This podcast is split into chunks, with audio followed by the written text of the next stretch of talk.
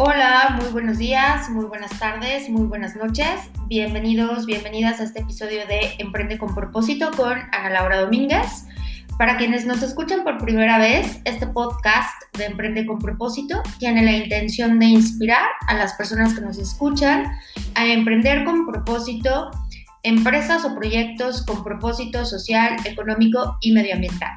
Cada semana diseño contenido que aporte valor para tu aprendizaje.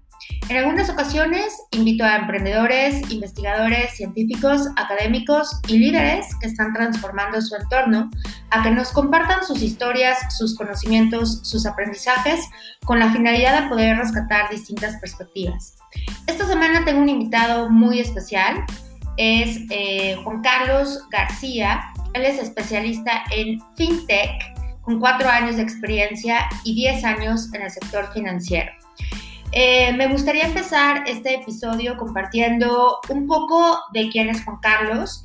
Y bueno, él, eh, por lo que pude leer de su biografía, es una persona súper disciplinada, enfocada a sus objetivos y súper perseverante. Además de que una de las características que pude identificar es que es una persona muy paciente eh, a él le encanta correr, de hecho eh, ha corrido siete maratones y ahorita se está preparando para poder correr uno en Berlín. Eh, también le gusta mucho leer, entre estos libros que le gustan de estos autores son Vargas Llosa, un libro que se llama Travesuras de la Niña Mala y de Julio Cortázar varios de sus cuentos, entre ellos Cronopios y Famas. También pues bueno, este, le gusta este, la música, este, estas bandas que se llaman Tool, Ghost, eh, que son unos suecos, y eh, algo que me llamó muchísimo la atención de su biografía es que eh, también, digo, le, gusta la comida mexicana, pero ha tenido la oportunidad de eh, también probar comida vietnamita, que pues ya después nos platicará un poquito en otro episodio cuando lo vuelva a invitar, este, sobre este viaje que hizo a Nueva York y ahí probó este, un platillo que se llama Po. Entonces, pues el día de hoy, Juan Carlos nos va a platicar qué es una fintech ¿En qué áreas operan las fintech? ¿Cuáles son los pasos para emprender en esta área? ¿Y cuál sería el futuro de las fintech en México? Eh, esto surge porque, si recuerdan, y quien me sigue en los episodios anteriores, eh, presenté a Dupla, que es precisamente un emprendimiento eh, tecnológico que conecta inversionistas con, este, digamos, personas que están buscando fondeos. Entonces, eh, pues bueno, Juan Carlos es especialista en estos temas y él nos va a ayudar a entender a mayor profundidad eh, estos conceptos. Y bueno, si tú eres un emprendedor y estás buscando emprender eh, en este sentido tecnológico y financiero, pues creo que es una súper oportunidad poderlo hacer y Juan Carlos nos va a venir a, compartir pues, sus conocimientos con nosotros y, y nos va a ayudar a entender un poco más estos conceptos. Pues antes que nada, Juan Carlos, este, muy buenas tardes, muchísimas gracias por acompañarnos esta tarde, el día de hoy. Y bueno, pues eh, me encantaría comenzar con preguntarte lo más básico eh, para las personas que nos escuchan, ¿qué es una fintech o cómo podemos entender este concepto? Hola Ana Laura, buenas, buenas tardes. Es un, gusto estar contigo en, este podcast. La verdad es que he estado siguiendo desde desde casi desde el primer episodio que, que, subiste, lo escuché y justo como dices, o sea, escuché el anterior de, de Dupla con Juan Carlos Flores y estuvo padrísimo, padrísimo, me, encantó y, este, y bueno, sí, aquí estamos en, el tema fintech. Así es. Fintech. ¿Qué, qué, es una fintech? Bueno, el, concepto fintech es muy amplio. El concepto fintech es súper amplio. A, nivel mundial se, se conoce como eh, básicamente la, la, fusión de ese tipo de, empresas que, que, ofrecen servicios financieros a través de medios tecnológicos. Básicamente ese, es, un, ese es, el concepto más... Así se entiende a nivel internacional, a nivel mundial, es una fintech. Eh, eh, las fintech utilizan medios innovadores este, tecnología para tratar de ofrecer medios este, para hacer pagos, para recibir remesas, para hacer muchas, muchas cosas. El, el tema fintech abarca muchos temas, muchas áreas, pero en, particular en México, en México, como muchos, muchos han de saber, México es uno de los países, eh, de los pocos países a nivel mundial que tiene una regulación, un, marco regulatorio formal en temas de fintech. Es de los primeros países, no, no es el primero, hay, hay en, el mundo alrededor de otros tres o cuatro países, pero México es que tiene, que tiene uno de los, de los marcos regulatorios eh, pues novedosos, ¿no? Básicamente la ley, la ley FinTech, se publicó en el Diario Oficial de la Federación eh, básicamente el 9, el 9 de marzo del 2018.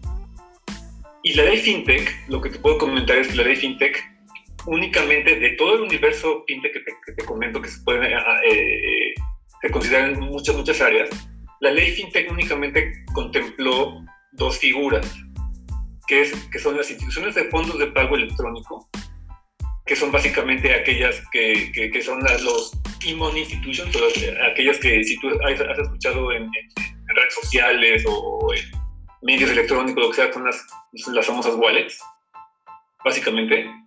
Sí. Y la otra figura son las instituciones de financiamiento colectivo, como Dupla. Las instituciones de financiamiento colectivo, ¿qué es lo que hacen? El, el, estas plataformas son como intermediarios entre solicitantes, como bien lo dijiste, personas que quieren dinero, e inversionistas, que son personas que tienen excedentes, eh, recursos excedentes o dinero excedente y lo quieren invertir, quieren sacar un poquito de más rendimiento, más de lo que les da un banco, por ejemplo. Entonces lo invierte en ciertos proyectos. Eso es lo que hace, eso es lo que hace una institución de financiamiento colectivo. Pone en contacto a solicitantes y a inversionistas.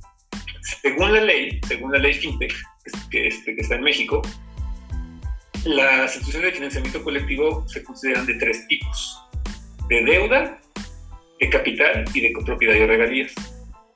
Básicamente, eso es lo que, es lo que menciona la ley. La ley también contempla otro tipo de, figuras como son los modelos novedosos, que ahí este, eso es, una, es materia da para una, este, una plática este, más, más a detalle sobre, sobre esos. Y también involucra una cosa que se llama a nivel internacional que el Open Banking, que es a través de APIs conectarse a, este, a ciertas instituciones para que proveen información. Básicamente eso, eso es lo que, lo, que, lo que contempla la ley. Como puedes darte cuenta, como, como estamos platicando, la ley nada más tomó una pequeña parte, una pequeña parte de lo que es todo el universo químico la razón de esto, la razón de esto es, eh, a mí no me tocó eh, analizar ni, hacer todos los estudios de la ley FinTech, pero básicamente platicando con la gente que estuvo involucrada en, la, elaboración, en todos esos, las discusiones, los borradores, ese tipo de cosas, me comentan que estas dos figuras se contemplaron en la ley porque son las que se consideraba en ese momento como que los clientes o los usuarios al meter el dinero, al meter su dinero en esas plataformas, podrían incurrir en algún riesgo de, perder su, patrimonio, ¿no? Su, dinero. Entonces, se consideró que estos, estos dos modelos, fondos de pago electrónico y financiamiento colectivo, deberían estar supervisados y regulados por las autoridades. El resto no. El resto no. Esa básicamente esa es la, gran diferencia. Entonces, por eso, ley, ley FinTech no es como el universo FinTech, ¿no? Ley FinTech es dos tipos de figuras, financiamiento colectivo y fondos de pago electrónico. Ok, creo que esto es súper importante que, que, lo sepa el emprendedor, ¿no? Porque dependiendo del tipo de proyecto que quiera emprender, pues, pues va a saber este, hacia dónde, eh, o sea, hacia, hacia, qué tipo de proceso de regulación tiene que seguir, ¿no? Eh, cuando vaya a la, comisión. es correcto, porque pues. Un emprendedor puede tener alguna idea, alguna idea como súper buena, súper innovadora, pero puede ser que esa idea sea, puede ser que sí caiga dentro del fintech en términos generales, como por ejemplo ofrecer algún tipo de servicio a través de tecnología, sí, pero puede ser que no esté regulado. Entonces no necesita eh, realizar ningún tipo de trámite ante, las autoridades, ante la comisión. Correcto. Entonces, eh, y pueden, pueden operar así, tal cual. O sea, hay, hay varios modelos que, que, no se encuadran dentro de lo que contempla la ley y pueden este, operarlos así. Exacto, ok, súper interesante esto. Em, claro, entonces como que el primer paso sería identificar el tipo de emprendimiento y ver si la ley FinTech ese tipo de emprendimiento lo regula o no. Y bueno, eh, dentro de este también tema se ha escuchado mucho como esta parte de las criptomonedas y el famoso blockchain. Entonces, eh, me queda claro que es también una de las áreas que incluye estas fintech, además de las que nos acabaste de compartir, Juan Carlos. No sé si nos pudieras como ayudar a entender un poquito más estos dos conceptos de los que hoy en día encuentras muchísima información eh, en, digamos, en Internet sobre estos dos conceptos. Sí, sobre, sobre, las, sobre los activos virtuales, que son así como se contempla en la ley, porque en la, ley no, no, se mencionan sobre criptomonedas.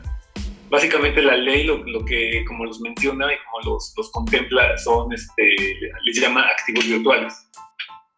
Este, eso todo igual, es todo un tema así súper súper extenso, no soy un experto en el tema, este, lo, lo que te puedo comentar es que todos estos este, activos virtuales se contemplan en la ley, se contempla en la ley como parte de la figura de fondos de pago electrónico, porque hay en el, en el mercado, en, en, en, el, pues sí, allá afuera, en el sistema financiero, hay, hay algunas empresas que se dedican eh, a, a, intercambiar ese tipo de activos virtuales. Eso se les llama eh, exchange. Se les llama crypto exchange o exchanges, básicamente, que es, que es básicamente este, alguien adquiere eh, una, una fracción o, o, una parte de una moneda de, un activo virtual. los activos virtuales que son un buen que están en, el mercado, los bitcoins, litecoins, eh, ethereum y ese tipo de cosas, se puede comprar de manera fraccionada, ¿no?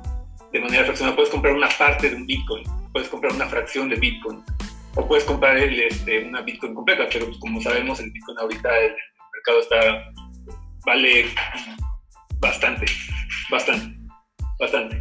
Pero, a ver, todo comenzó, todo comenzó, todo esto de, las, de los activos virtuales, todo comenzó a raíz de la crisis financiera de 2008. Como sabes, en 2008 todo ese, todo ese tipo, todo, todo, lo que pasó con, con, la crisis en Estados Unidos, la, crisis de, los, de, las hipotecas subprime y todo ese tipo de cosas, que empezaron a, a, a, apostar en, en, en, coberturas y, y todas esas este, hipotecas prime y subprime y así todo eso generó toda la crisis que, que, se detonó en 2008, 2009 y pues algunos de esos efectos los, aún todavía estamos viviendo, ¿no? Sí. Todo eso, todo eso generó que la gente, que la gente empezara a perder esa confianza en las instituciones financieras, en, los bancos, en ese tipo de cosas, porque ellos fueron básicamente lo que, que originaron todo esto. Entonces, en ese año, en 2008, surge una publicación, hay una publicación de una persona o de alguien, o de no, no sabemos quién es, pero en 2008, alguien de nombre Satoshi Nakamoto, que es súper famoso, o sea, es, es, un alias, es un seudónimo, que no sabemos si es hombre, si es mujer, si es un grupo de personas, no se sabe quién es, pero publica un artículo en donde él establece el protocolo de Bitcoin lo, publica y, y, publica, es como se le denomina como el white paper, ¿no? En estos white papers pues establece pues, el propósito, muchas, muchas cosas. Y obviamente pues, el, Bitcoin es, es, un programa, o sea, es un programa y, y, él pone en este, en este white paper pues, todo el código, todo el código, el código es abierto, ¿no? Entonces, este, esta persona, vamos a, a llamarlo persona, Satoshi Nakamoto, define a Bitcoin como un sistema de dinero peer-to-peer, -peer, o sea, entre dos personas se caracteriza por funcionar en un esquema descentralizado. Tú sabes que ahorita las monedas, o sea, la, moneda de un país, el peso en, en, en, en, el caso de México, pues está respaldado por el Banco de México. El Banco de México es el que emite, es el que pues, imprime todos los, este, todos los billetes, ¿verdad? Y, el valor que se le da a, un billete, a un, billete de 20 pesos, pues vale 20 pesos porque pues eso, ese es el valor que se le da a, a ese billete, ¿no? Y está respaldado por el Banco Central. Pero a diferencia de esto, es un esquema descentralizado. O sea, no hay una institución financiera, ningún banco central atrás de esto. ¿Vale? No depende de ninguna institución financiera. Las transacciones no necesitan intermediarios y como te dije, el protocolo es, el protocolo es un código abierto. Todos pueden para en la red. Todos, todos, todos. ¿Vale? Entonces, eh, el Bitcoin pues, es, Bitcoin, todo, todo, todo, todo lo que publicó este, eh, esta persona, Satoshi Nakamoto, está basado en criptografía. Por eso, por eso se le, también se le como este, todo es, son, son fórmulas matemáticas, son, son cosas criptográficas que esta persona o grupo de personas diseñaron, este, que incluye cuatro innovaciones claves, básicamente. Es una red descentralizada, punto punto peer-to-peer, involucra un libro de transacciones públicas, que es el blockchain, básicamente, eh, eh, otra de las innovaciones es la, emisión de una moneda o un activo descentralizado y, determinista basado en, matemáticas y en un sistema de verificación de transacciones descentralizado. Igual, todo es descentralizado. No hay una institución financiera o, alguien, alguien atrás que respalde esto. ¿Vale? Ok. No sé si tengas alguna duda hasta ahí, porque todavía hay, hay, muchas cosas que platicar sobre, sobre el blockchain. Sí, aquí me, me, queda como un poquito la incertidumbre, como pensando un poco en estas desventajas al no, al, no tener como un respaldo de una institución financiera. Eh, este tema me viene ahorita a la mente como eh, los fraudes o, o quien, en los temas de la ciberseguridad y eh, todo este tema es como lo que me está brincando en este momento. Em, pero, o sea, en, sí el, concepto me parece súper interesante. Eh, sin embargo, me brinca esta parte de quién, quién podría como asegurarme que, al, momento de hacer estas transacciones por medio de estas plataformas, pues no vayan a ahora sí este, utilizar mi información o, o generar un fraude en mi nombre, todo esto, ¿no? Es lo que me brinca en este momento. Claro, hay, hay, plataformas que son súper serias, que son, muy, que son formales, hay otras que sí son este, fraudes que nada más este, tú metes tu dinero y igual y ya no lo, puedes ver, pero la mayoría son, son, son serias, la mayoría es tú metes tu dinero, en tu wallet y de ahí de tu wallet tú puedes comprar este, una fracción de, de Bitcoin, una fracción de Litecoin y puedes tener así como tu portafolio de, ah, pues yo tengo tanto porcentaje de Bitcoin, yo tengo tanto porcentaje de Litecoin, la, la mayoría son, son, son serias, la mayoría eh, sí, sí, sí te ayuda, ¿no? Sí te ayuda a, ese tipo de cosas. Hay otros que sí, yo me he enterado de, amigos, de compañeros que, que sí han tenido malas experiencias en cuanto a que cuando, cuando estos, estos criptoactivos se volvieron, se volvieron como súper de moda, como súper, así como, empezaba, incluso cuando empezó a subir de precio, este, el valor del, del Bitcoin, se pues empezaron a, querer invertir, ¿no? a, querer comprar una fracción de, de, este, de Bitcoin. Y, y, sí conozco varios que sí tuvieron malas experiencias con exchanges que se, se, No son todas, no son todas. Sí, este, y yo creo que la mayoría son, son serias, la mayoría sí son serias. Hay que, hay que tener mucho cuidado con eso, sí. Pero te digo, o sea, siguiendo sobre el, sobre el Bitcoin, sobre su protocolo, básicamente es, es, un, es un registro, ¿no? Es una, este, cuando se hace una transacción, se anuncia a, a, todas las personas, ¿no? Son, son, son varios nodos a, nivel internacional, a nivel mundial, son, varios. Te digo, no, no es solo una, una institución financiera que, que respalda todas esas transacciones, son, son muchas personas a, nivel mundial, ¿no? Entonces, se anuncia la transferencia, todas las personas, todos los nodos anotan el movimiento, la, la transferencia que se está, que se está haciendo en, en un bloque de registro, ¿vale? Cuando el bloque se llena, se sella mediante la resolución, o sea, tienen que, se tiene que resolver un problema matemático para sellar este, este, este bloque. Y ya una vez que se sella, el bloque es inmutable, no se puede modificar de ninguna manera, no se puede modificar. ¿Sale? Y una vez la persona que lo logra sellar, le dan un premio, que particularmente es una, es una moneda, es un, es un activo virtual, de hecho, ese es el Bitcoin. Entonces, ¿cómo, cómo, qué, pasa? O sea, este protocolo que, que, el blockchain, básicamente es un registro de información distribuida, ¿vale? Organizado en una serie de bloques. ¿Qué contiene cada bloque? El bloque, el bloque contiene un conjunto de transacciones. ¿qué tiene el bloque? Tiene la fecha, tiene la referencia del bloque anterior. O sea, todo se va como que ligando, ¿no? Todo se va como que ligando el, bloque anterior con, la transacción de ahorita y electrónico va, va a, ligarse con los futuras transacciones, ¿no? Lo que permite que todos los bloques estén ligados en cadena y contiene información de todas las transacciones que se realizaron este, antes. Tiene información del remitente, tiene información del destinatario, porque básicamente es como si tú, y yo estamos transaccionando una, una, fracción de Bitcoin, está como si yo te estoy vendiendo y tú estás comprando, el bloque tiene la información de Ana Laura va a comprar y Juan Carlos va a vender. Tiene la fecha, tiene el, el remitente destinatario, el valor de la transferencia, la fecha y hora de la transacción y otras cláusulas.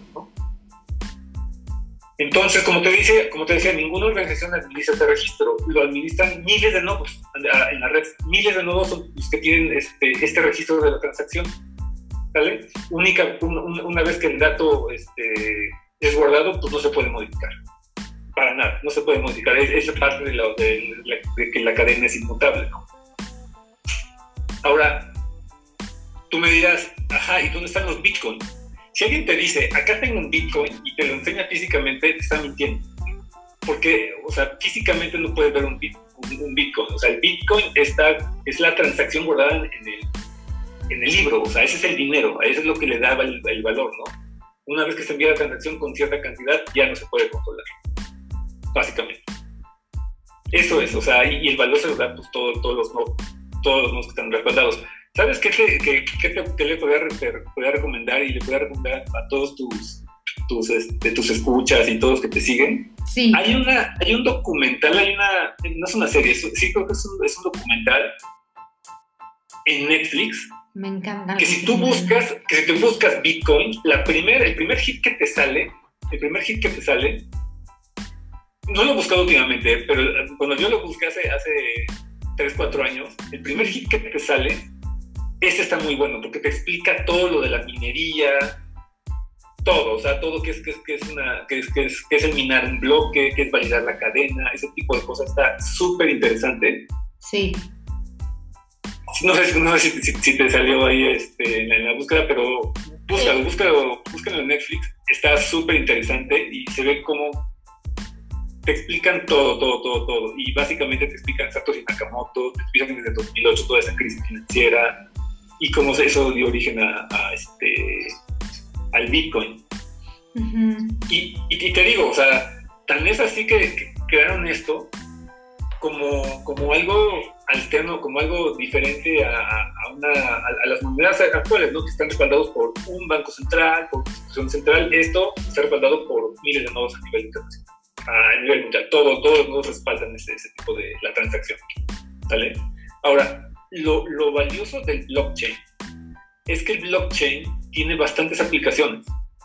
Y el, blockchain lo que te da, y te da muchas, entre otros beneficios que te da, es te da trazabilidad. Como te dije, en una transacción está la fecha, la hora, está y se liga con el, con, con, el bloque anterior, con todos los bloques anteriores, y tú puedes ir trazando toda, de dónde viene esta, esta este Bitcoin este, o esta fracción de Bitcoin que vas a adquirir, tú puedes rastrearla y puedes tener trazabilidad de todas las transacciones hacia atrás.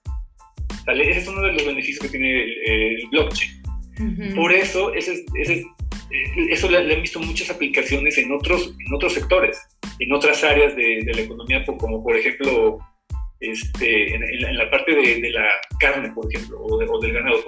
cuando una carne pues ser muy, muy, este, muy buena, ¿no? Que, que, que, le quieren dar esa trazabilidad desde, desde que está, desde, que, desde la vaca, que le estás alimentando, que le estás, este, que estás alimentando ciertas cosas, bla, bla, lo van apuntando en ciertos bloques son ciertas, eh, cierta información, ¿no? Y ahí le van dando la trazabilidad de cómo la vaca va, va haciendo todo ese proceso hasta que la carne de la vaca llega a, al supermercado que tú la compras el tiene todo ese, todo ese control del, proceso y muchos lo llevan en, una cadena de bloques, en un blockchain. Le dan toda esa trazabilidad y pueden tener como un, como control de calidad mucho más certero de, muchas cosas.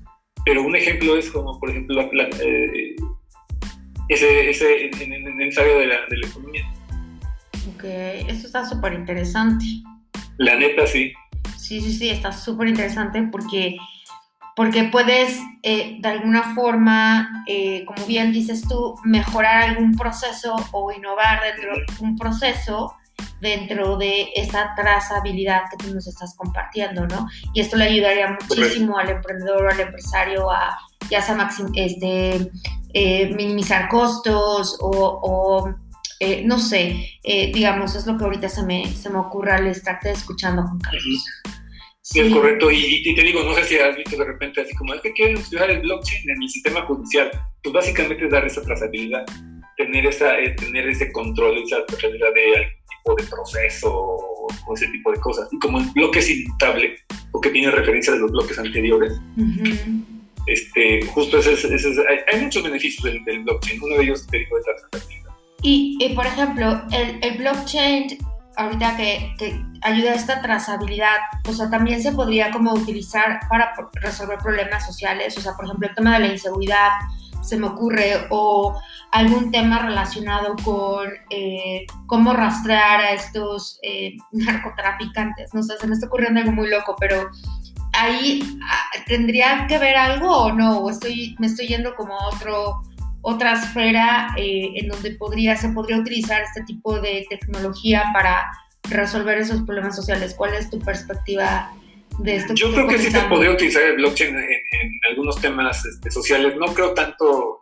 digo, no sé, la verdad, no, soy experto en blockchain en, particular, ¿no? Pero este.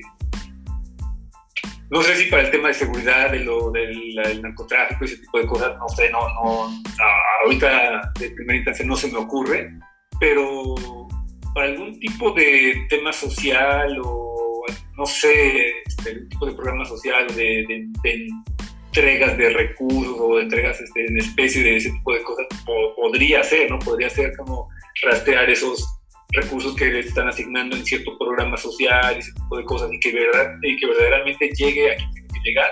Podría ser, digo, ahorita se me ocurre, pero la neta no, no, no sabría, digo, no sabría, podría ser, no, no, lo, descartemos. Claro, me, lo llevo también yo de, tarea, porque está súper interesante esto que nos estás compartiendo de, cómo poder mapear y registrar ese, ese proceso, ¿no? Este, y o sea, qué es lo que está ocurriendo en cada etapa, eh, de acuerdo al proyecto que estés desarrollando, eh, poder saber con exactitud qué, qué está pasando, ¿no?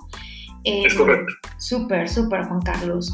Pues bueno, este, algo, algo adicional que quieras compartirnos sobre este tema de los blockchain y los Bitcoin.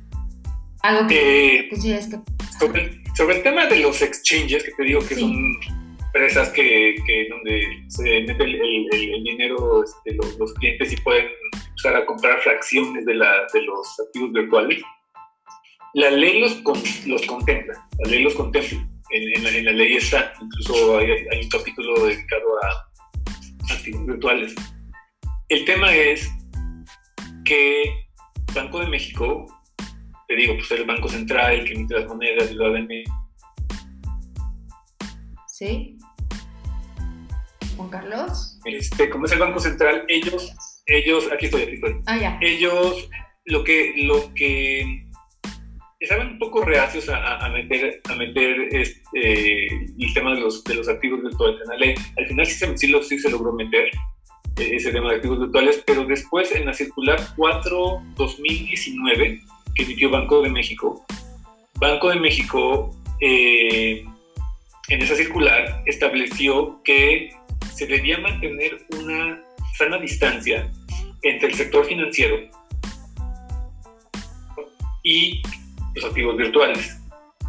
Entonces, en esa circular no, no deja, no, no, no, no permite que el riesgo que implica el manejar o administrar activos virtuales se traslade a los, a los clientes o a los usuarios. Entonces, básicamente impide, impide transaccionar con ellos. ¿Sale? Entonces, a pesar de que esté, de que, de que la ley lo contemple, en esa circular de, Banco de México, este, básicamente no, no, no, se puede operar este, como una institución regulada o supervisada este, por, la, por las autoridades actuales o los exchanges. Se tiene que, si, se, si se quiere operar con los activos virtuales, nada más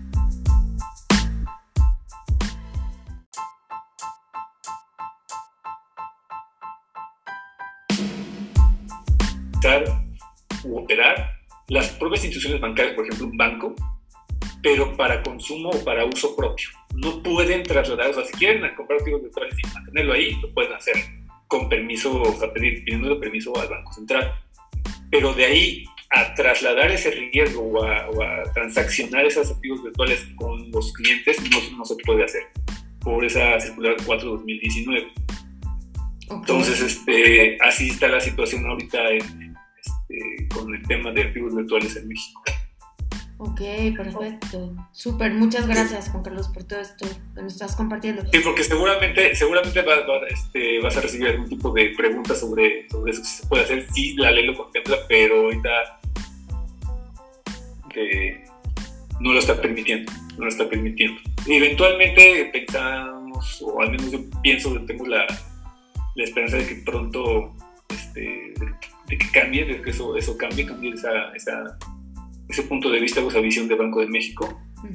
Pero vamos a esperar. Hay que, yo que hay que esperar, hay que esperar cómo se desarrolla este, el sector fintech y esperemos que, que pronto cambie la postura.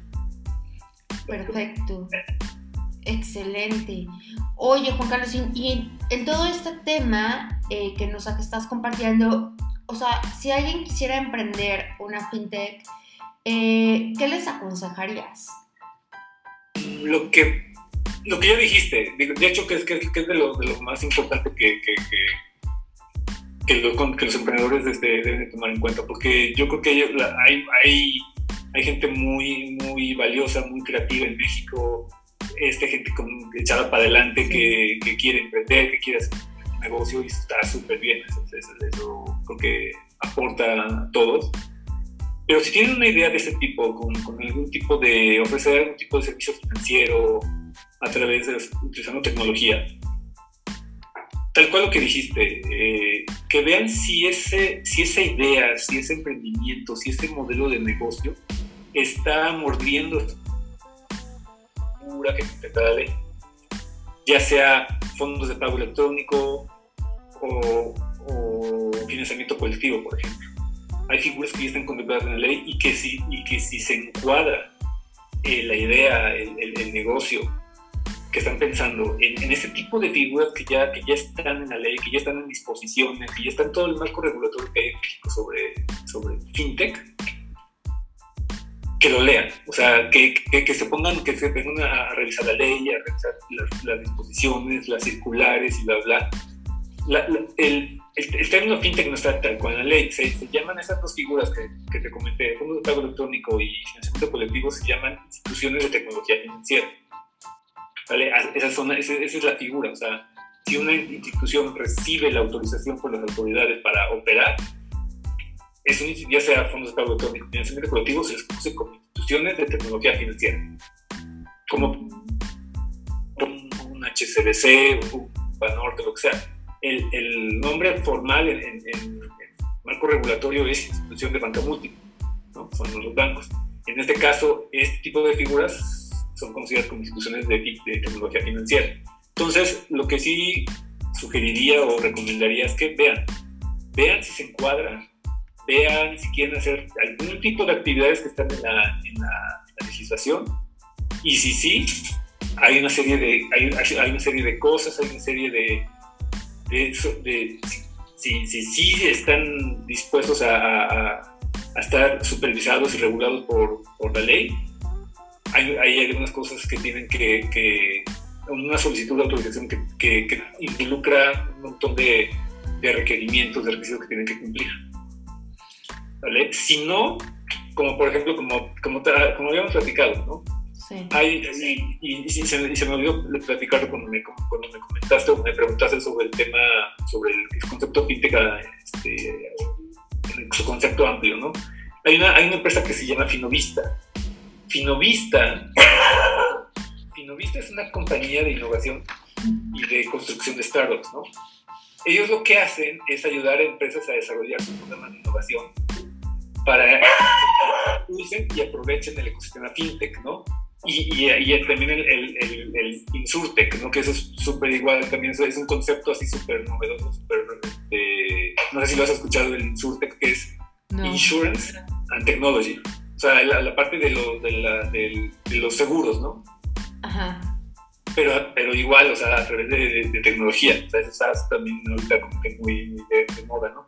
Bueno, pues ellos, Finovista, Finovista cada año saca un radar en México, en Colombia y en, otros países, Chile creo, sobre cómo está el ecosistema fintech en cada uno de esos países.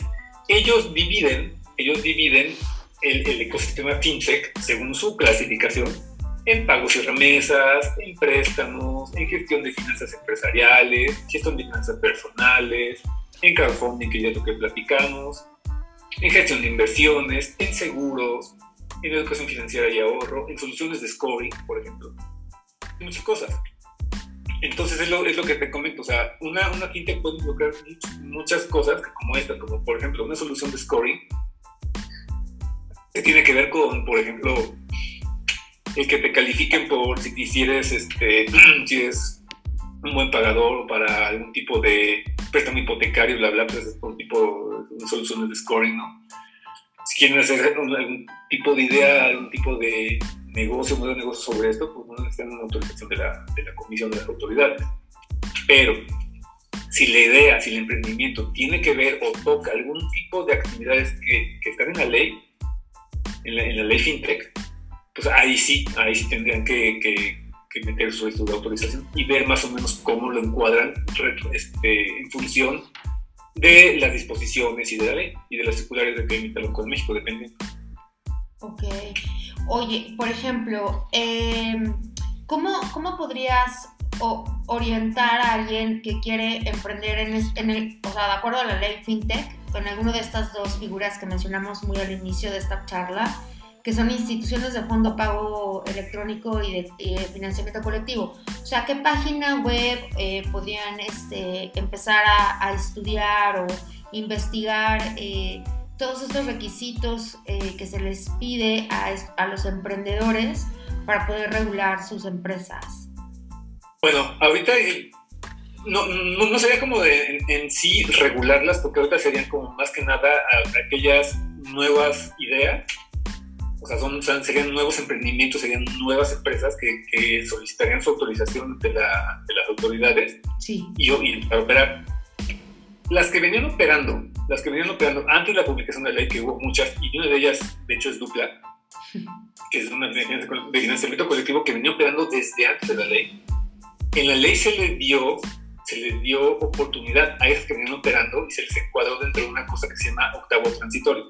Las leyes normalmente tienen transitorios, en cuestión de plazos, en cuestión de la aplicación de muchas cosas. Entonces, en la ley, el octavo transitorio contempla aquellas instituciones de pago electrónico, financiamiento colectivo que venían operando antes de la ley, que se les dio la oportunidad de que en cierta fecha se regularizaran y metieran solicitud de autorización creo que tenían como límite eh, el 25 de septiembre del 2019 para meter su solicitud todas las de octavo territorio. Ahorita ya no hay ninguna otra, si, si hay alguna de ese tipo, pues no debería estar operando, ¿no? Porque si no metió su autorización, ya su solicitud de autorización ya no, no, puede. Ahorita son nuevos emprendimientos y para que los nuevos emprendimientos, este, si, si contemplan realizar alguna de las actividades que, que viene en la ley, pueden meterse en la página de la comisión en la página de la Comisión Nacional Bancaria y de Valores, ahí viene una guía, ahí viene una guía, tanto para fondos de pago electrónico como para financiamiento colectivo, de cuáles son específicamente los requisitos que quiere la autoridad respecto a cierto tema puntual que, que establece la ley. La ley en el artículo 39 establece son básicamente como 15, 16 fracciones en el artículo 39, que es lo que las empresas tienen que presentar o tienen que, entregar en su solicitud de autorización para las autoridades, ¿no? Políticas de divulgación de riesgos, políticas de prevención de fraudes, políticas de cuentas y bla, bla. Pero como tú sabes, la ley, todas las leyes, las disposiciones son, o sea, están todas revueltas, hechas bolas y así, ¿no? Todo lo que, lo que hizo este, esta autoridad, este, la, comisión, es poner una guía para cada una de las figuras. Y si alguno está interesado en, en, en, en una solicitud de autorización de alguna de ellas, se establece una guía de, ok, te estoy pidiendo plan de negocios. ¿Vale? Bueno, el plan de negocios tiene que contener A, B, C, D, E, F y cada uno desglosado en cómo quiere la autoridad ver A, cómo si lo quiere, quiere ver B y así. Y eso para cada uno de los puntos. Plan de negocio, políticas, manuales, este, temas tecnológicos, temas tecnológicos en cuanto a la infraestructura tecnológica, en cuanto a pruebas de vulnerabilidad, en cuanto a seguridad de la información, en cuanto a riesgo operacional tecnológico.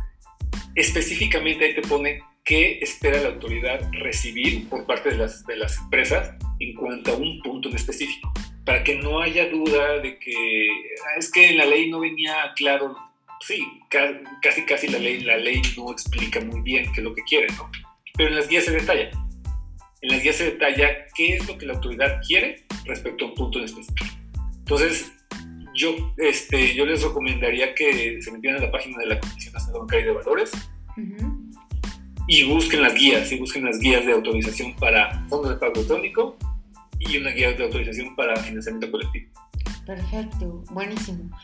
Oye, Juan Carlos, y desde tu experiencia y perspectiva en el, digamos, en el terreno financiero, ¿no? Que ese es como tu, tu área de, de experiencia. ¿Cómo, ¿Cómo, visualizas este tema en México para los próximos cinco años? Este tema yo creo que apenas, apenas está creciendo, apenas, apenas está formando el sector. Te digo que, que este, hace poco, en, en, septiembre del 2019, fue como la fecha límite para que las que venían operando antes de la publicación de la ley, el octavo transitorio, pudieran este, seguir operando y meter solicitud, ¿no? Y ahí se ha dado este, pues mucho, ha, habido mucho interés en, en, pues aplicar, ¿no? En, meter una solicitud para, para tratar de operar una de esos dos tipos de figuras, ¿no? Y sabes que yo creo que la pandemia, todo, todo esto por el, por el COVID, ha, ha generado que pues, por mantener el distanciamiento social, el no acudir a las sucursales bancarias, pues la gente está buscando otras alternativas, servicios financieros alternos, no sé, para realizar pagos, para hacer transferencias y no tener que ir al banco. Entonces yo creo que esta, esta pandemia puede ser una buena oportunidad para que todas las, todos estos emprendimientos, todas estas plataformas que, que, realizar pagos a través de tu teléfono o a través de una computadora, pues que aprovechen esta oportunidad para, para crecer, para, para, captar ese tipo de personas que tienen esa necesidad de, de realizar pagos vía remota, de recibir remesas vía, este, vía remota a, su celular o, y, después de ahí ya buscar dónde lo pueden este, recibir sus recursos, digo, hacer transferencias, puedes pagar la luz, el teléfono, el cable, todo por, tu teléfono. Este, yo creo que, que, hay mucha oportunidad, hay muchas áreas de, este, para que las fintech puedan, puedan crecer, puedan desarrollarse. Yo lo veo de esa manera, yo lo veo de esa manera, no lo veo como competencia para los bancos, yo lo veo como un, sector que, que, va a complementar, que va a complementar el sistema bancario. Ajá, justo ahorita que te estoy escuchando, me vino a la mente un caso en África eh, de un emprendimiento que se llama M-Pesa. Eh, que, ajá, que utilizan la tecnología para hacer, eh, digamos, en estas comunidades donde no hay bancos, eh, y bueno, que sabemos que en algunas regiones en África son muy pobres, entonces a través de los teléfonos hacen estos wire transfers, estas transferencias eh, de dinero para estos familiares que viven en estas comunidades.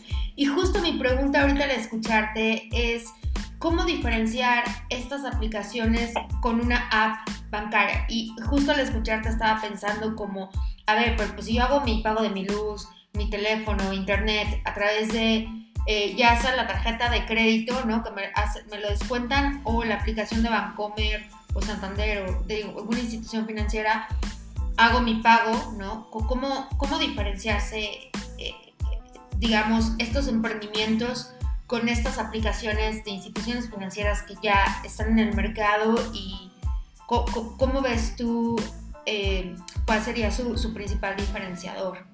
Mira, fíjate, fíjate que esa es una buena pregunta. Fíjate que el, tema del, el caso de estudio ese de PESA, que está en África, que es súper conocido para la, Yo cualquiera que quiera poner una fintech, normalmente ya tuvo que haber estudiado o haber leído o escuchado sobre este caso de éxito que, fue el de PESA, en, que es PESA en, este, en África. Ellos se hacían, se hacían pagos y se hacían transferencias, ese tipo de cosas de, de, de, recursos de dinero, pero no con un teléfono inteligente, ¿eh?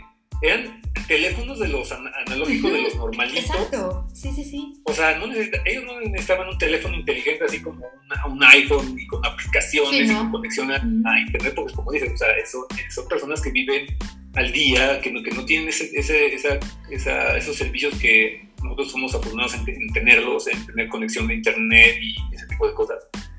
Ellos lo hacían con, con teléfonos súper sencillos, súper sencillos, y lo siguen haciendo con ese tipo de teléfonos. O sea, no, no, no está limitado a tener un teléfono inteligente, ¿no? este, ahora, sobre, sobre los diferenciadores, cada empresa, cada empresa, cada modelo de negocio, cada persona que se le ocurre un tipo de fondo de pago electrónico que es, te digo, o sea, eso, eso se puede básicamente en un fondo de pago electrónico.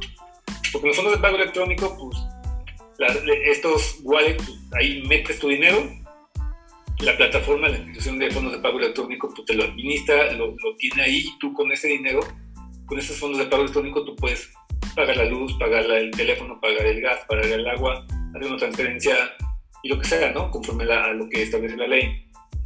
Pero cada, cada negocio una persona le puede dar un twist le puede, dentro de lo que establece la ley, digo, tampoco sin salirse dentro de este cuadrito que, establece la ley, pero le pueden dar ciertas, ciertos diferenciadores que te pueden hacer que, que, que tu aplicación sea de mucho más valor que una aplicación de un banco. Por ejemplo, lo que te, sí te puedo decir es que, por eso están, también están como que floreciendo y desarrollándose ese tipo de, de desarrollos y de, empresas, es porque básicamente ellos le dan prioridad, eh, desde mi punto de vista, eh, esto es totalmente personal, le, dan prioridad a la atención al cliente. Algo que, que, las, que los bancos habían como que desestimado o subestimado o ni siquiera lo habían tomado en cuenta. O sea, sí, tienen un sistema de atención al cliente y llamas, ¿verdad? Y no sé si a ti te ha pasado, pero yo cuando me quiero pelear con un banco, con el banco que tengo, porque vi o detecté algún tipo de, de cargo que yo no reconozco y tengo que marcar, son horas las que me tengo que pasar en el teléfono. Es súper burocrático, sí. Y marca uno, y ahora este, marca tres. exacto, para, exacto, para tratar de solucionar de que, oye, yo no reconozco este cargo y la, y la, la verdad, o sea, no lo reconozco y quiero que me elimines, la, este, la verdad. Pero un diferenciador y, básicamente lo que, lo que se dieron cuenta muchos de estos emprendimientos y muchas personas que están metiéndose ese tipo de negocios es que le están dando prioridad a la atención al cliente.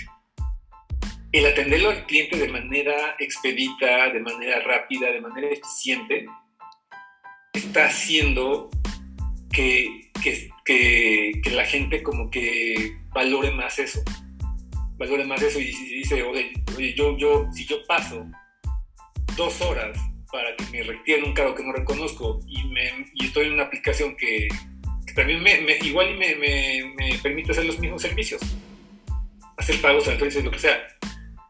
Pero si no reconozco un pago o un, o un cargo y en cinco minutos, diez minutos, lo que sea, este, me lo quitan lo, este, y solucionan mi problema, minutos respecto a dos horas, pues yo creo que es una, es una super es un, es un gran diferenciador.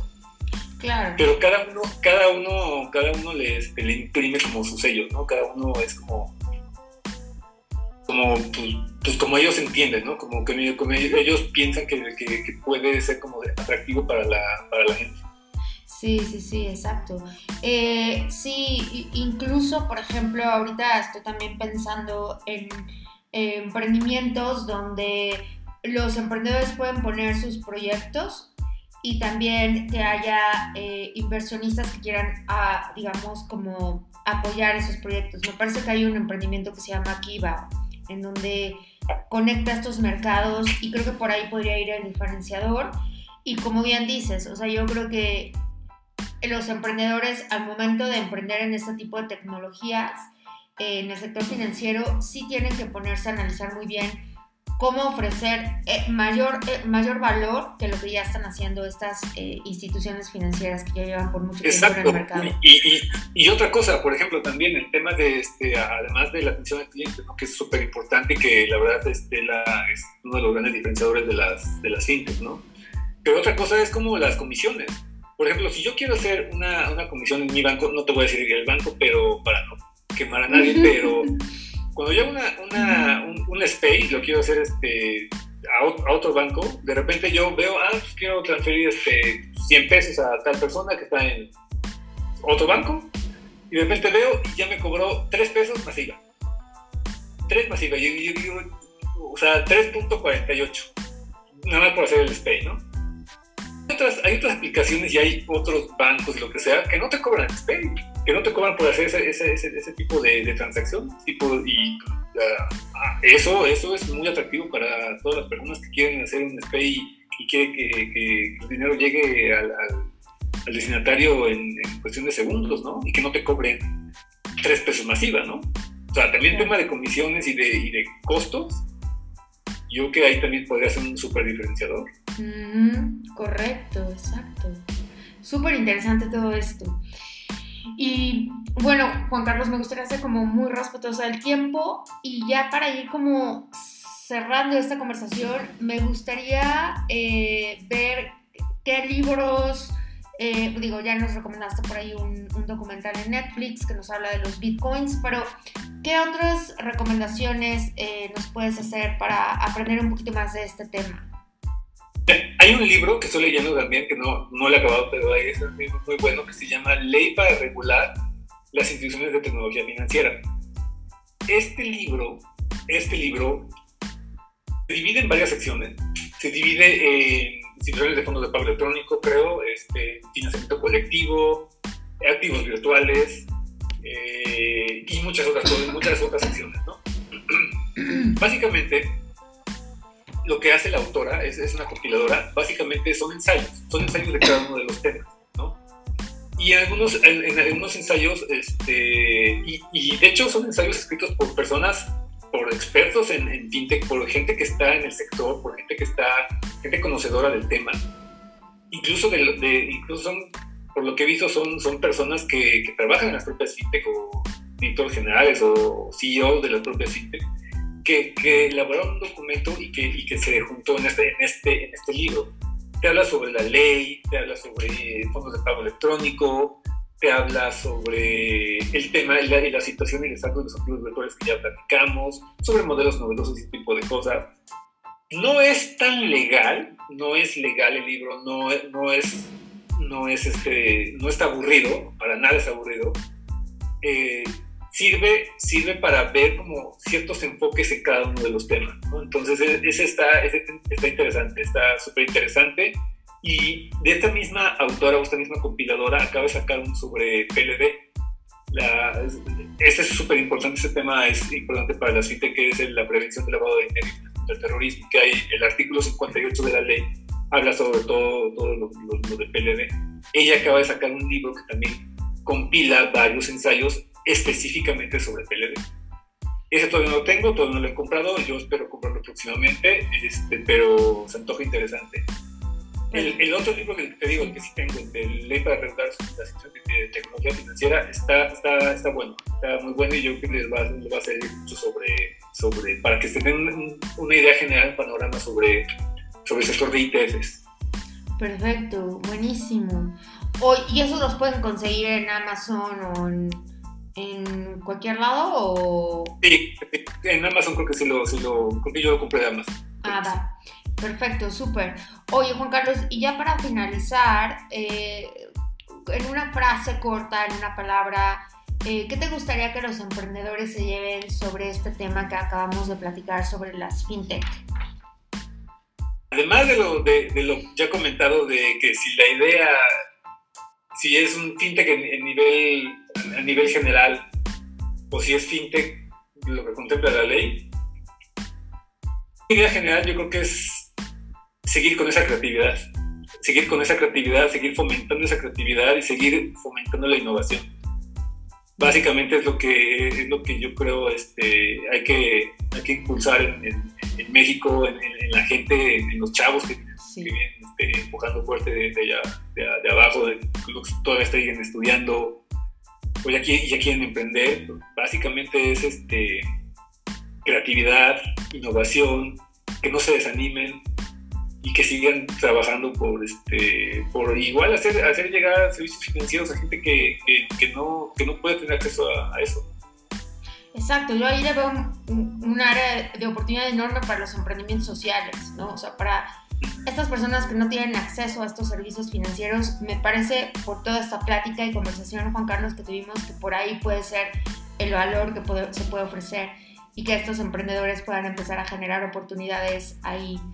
Em, buenísimo. Oye, Juan Carlos, ¿y dónde te pueden encontrar? Eh, ¿Cuáles son tus redes sociales? En caso de que quieran una, asesoría como más eh, personalizada o que quisieran hacerte alguna consulta sobre la ley FinTech o, no sé, alguna duda, pregunta, inquietud, em, ¿dónde podrían encontrarte?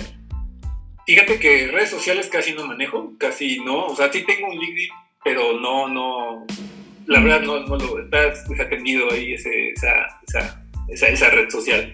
Pero cualquier cosa a mi correo, a mi correo personal que es juancadekilo.garcia.gmail.com y con todo gusto ese, ese invariablemente lo checo del teléfono sin problema, ahí, ahí, ahí lo veo todo. Pero redes sociales ahí sí mm. no, no, no, no soy como tan, tan, tan de redes sociales. Perfecto, buenísimo. Oye, pues, pues muchas gracias Juan Carlos por esta plática, ha sido súper interesante, mm, aprendí muchísimo y yo también espero que quienes me sigan y me escuchan también este, aprendan mucho. Y eh, pues bueno, eh, te doy muchísimas las gracias por tu tiempo, por todo esto que nos acabas de compartir y, eh, y pues bueno de mi parte sería todo. Te agradezco muchísimo y, pues nos vemos para la próxima. Espero que no sea la primera conversación, sino que tengamos otras más. Y bueno, ya para finalizar, si, este episodio te, te, aportó valor, pues ayúdame a difundirlo a tus conocidos y también te invito a sumarte a mis redes sociales.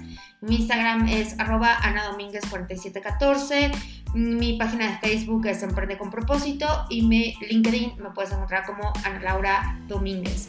Pues muchas gracias y hasta la próxima. Hasta luego. Gracias.